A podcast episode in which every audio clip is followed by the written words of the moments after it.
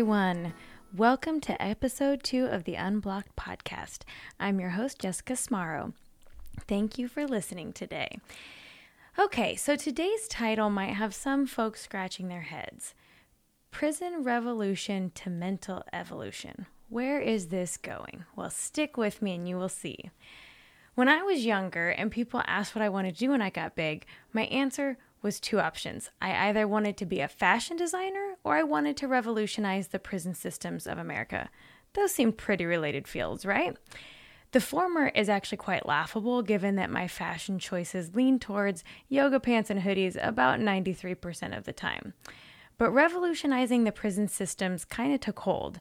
Shortly after graduating with my master's in social work, I stumbled across a job posting for a program called Jail Alternatives. This program explored ways to intervene differently with individuals who are experiencing mental health and substance use disorders who come in contact with the criminal justice system. So I spent over a decade working with programs to divert individuals from jail and prison. So, in my own right, I was revolutionizing some of the systems of incarceration in the country. But then, then it occurred to me the largest prison system in the country, in the world, in fact, is wait for it our freaking minds. Think about that. Think about the mental prison we hold ourselves in. Think about the mental clatter that disempowers us, that keeps us stuck, keeps us imprisoned. Let's consider a couple quotes on imprisonment and mindset. The first quote comes from the great Mahatma Gandhi, and he said, You can chain me, you can torture me, you can even destroy this body, but you will never imprison my mind. Now, that is some next level mind mastery, am I right? And while that might seem like a lofty goal, we're going to spend some time considering it today. Here's another quote. This one's from Nelson Mandela, and this one might hit a little closer to home. He said, As I walk out the door towards the gate that would lead to my freedom, I knew if I didn't leave my bitterness and hatred behind, I'd still be in prison. So I don't know about you, but I have definitely carried around harsh words, hurtful experiences, mistakes that I had made, so on and so on. I have carried those things around for several hours, several days, or even several years into the future. Now, I'm going to share a story here that might sound a little woo woo for some of you, but hear me out, stick with me. On my first yoga retreat I ever went on, we had the opportunity to get a reading from a psychic mystic. Read Miss Cleo. I'd never had such a reading, or I'd never had such a reading, but I was up for an adventure. And as we started my session, she paused and asked, Have you ever had a past life regression reading? Um, no, ma'am. She said, Well, there is a lot coming up, and I think we need to address this first before we do any other reading. So she went on to say, You are carrying about nine backpacks worth of baggage. Like, imagine having carabiners clipped into you that are just dragging behind you. Backpacks of baggage and baggage. And now, this I believed. I felt viscerally, I felt what she was saying. I had felt weighed down by heaviness in life. And I and I don't even know that I could tell what it was directly. And I certainly wasn't aware of um, any past life drama I was holding on to, but I definitely knew that pain and trauma from my early years was still hijacking my life decades later. And here's the thing that happens we see, we feel, we experience hurtful things, and we internalize it. So, what was a 13 second comment or a 20 minute bus ride of bullying continues to haunt us years later. And here's the really sneaky part we start to believe the things. We absorb the lives that, lies that we were told. We believe our mistakes. We believe in the pain that follows us around. We believe that we can't change things we start to believe that there is something wrong with us, that we are wrong, that we aren't good enough, that we aren't lovable, that our worth is based on our achievements, that the world is a scary place and we will never be safe. We believe people are out to hurt us. We continue to flog ourselves long after the event.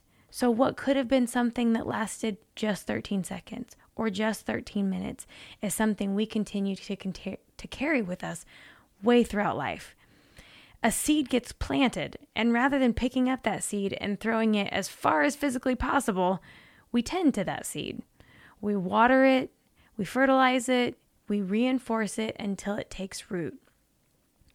We become the jailer holding the key to our own mental prison, and often we don't even know it. So, I'm going to tell a few stories to illustrate this. Right after undergrad, I did a year of volunteer service in the Bay Area in Northern California. I worked with a program that organized recess and after school activities to help reduce violence and issues that were taking place on the playground. And this was in, you know, inner city Oakland. So there was a fair amount of violence. And this was at an elementary school, keep in mind. And one afternoon, I was chatting with an eight year old after he'd been removed from playground activities due to aggression towards other students.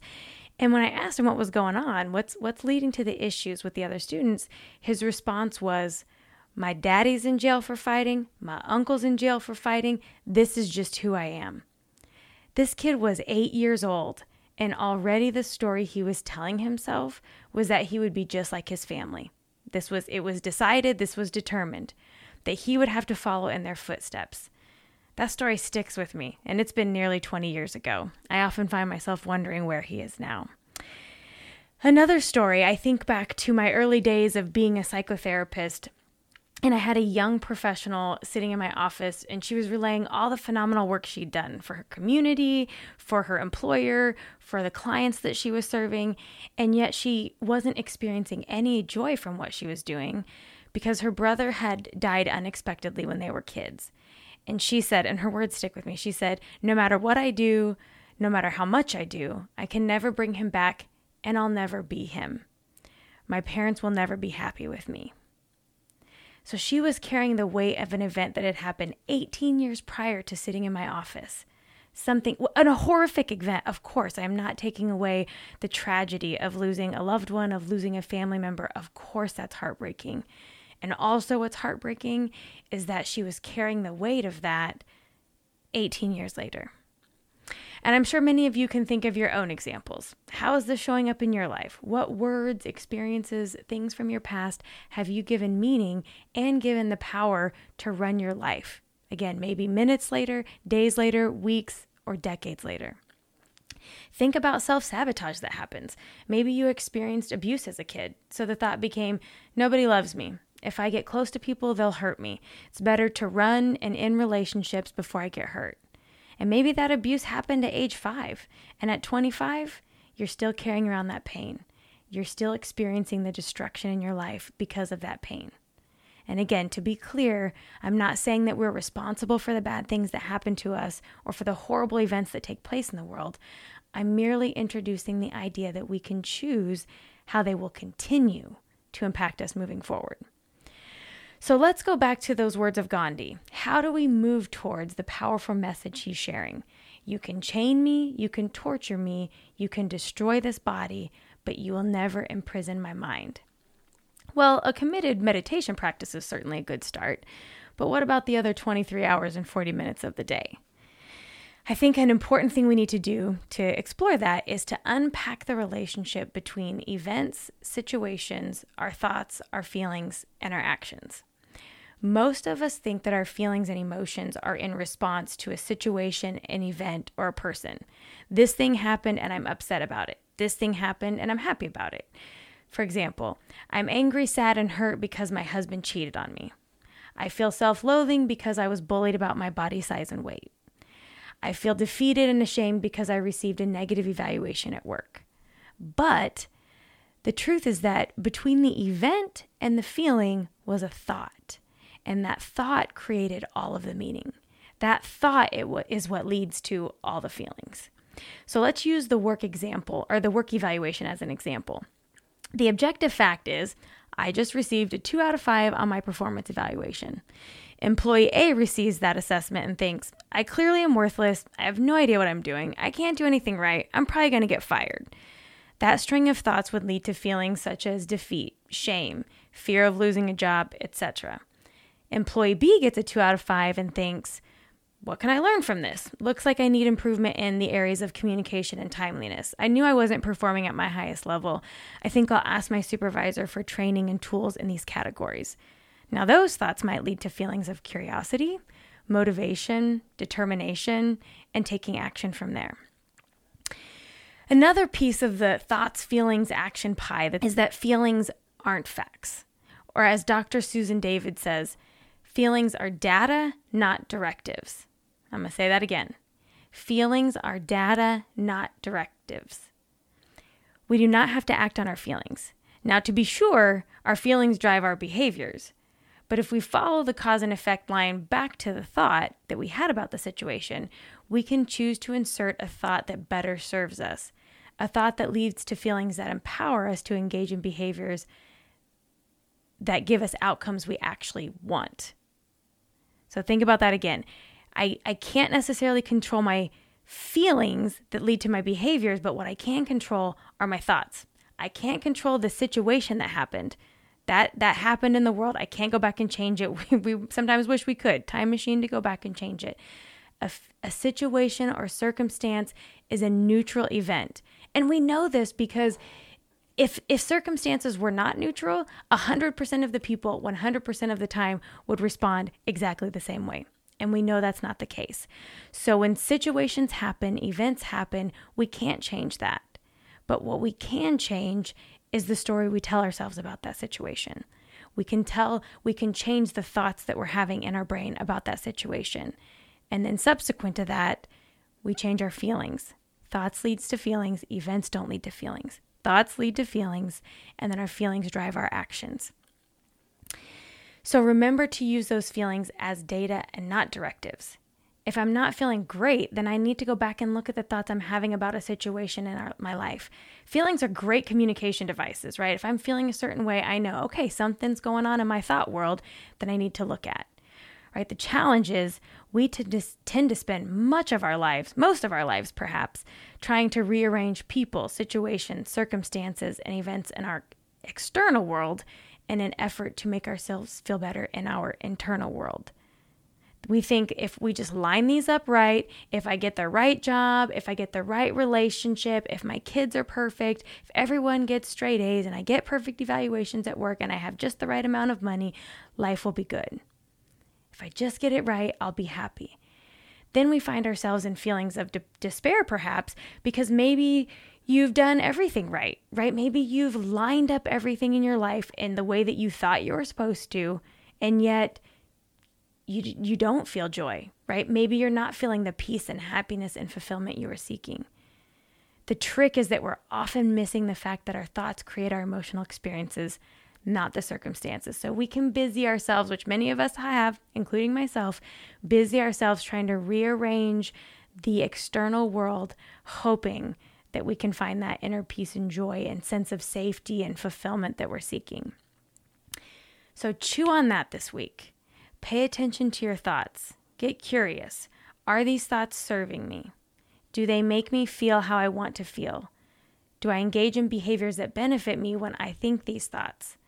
And catch yourselves. This will not be perfect. Of course, this will not be perfect. And being perfect's not even the goal.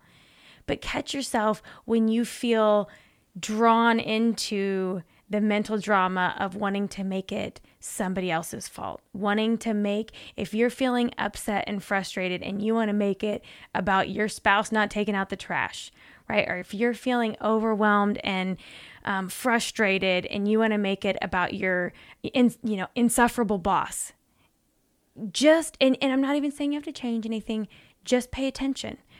Just pay attention to your mind's instinct and impulse to want to assign the meaning to the event that's happening in your life. And then maybe just pause and think about what are the thoughts I'm having about this? And if you feel so inclined, maybe write it down. A situation happens and you're feeling something coming up, write down what are all of the thoughts I'm having about this situation? Right? My boss is horrible. So write down all the thoughts. He's unkind. He disrespects me. Um, he doesn't say anything positive. He only points out my negatives. Clearly, I'm never doing anything right. I can't get anything right. I'm not going to get anything accomplished at this job. I may as well go work at QuikTrip. you know, whatever the thoughts are, just start to pay attention. And when you see that there might be a pattern, right? Or you see that these thoughts maybe don't serve me, maybe we can start to introduce some other thoughts that can be more helpful right? And that can be a big jump. And I'm not saying to dive in deep at this point. Uh, and I certainly don't want you to be um, misguided in thinking that I need to go from um, my boss is horrible to I have the best boss in the world, right? That will not feel true and that will not be helpful. But this week, we just want to pay attention. Just pay attention to the thoughts and get curious. Just reflect on how the thoughts might be contributing to the feelings. Just stay open. Just explore it. And ask yourself is it time? Are you ready? Are you ready to turn the key, unlock the door, and release yourself from your mental prison? I sure am. Until next time, my friends, stay open, stay free.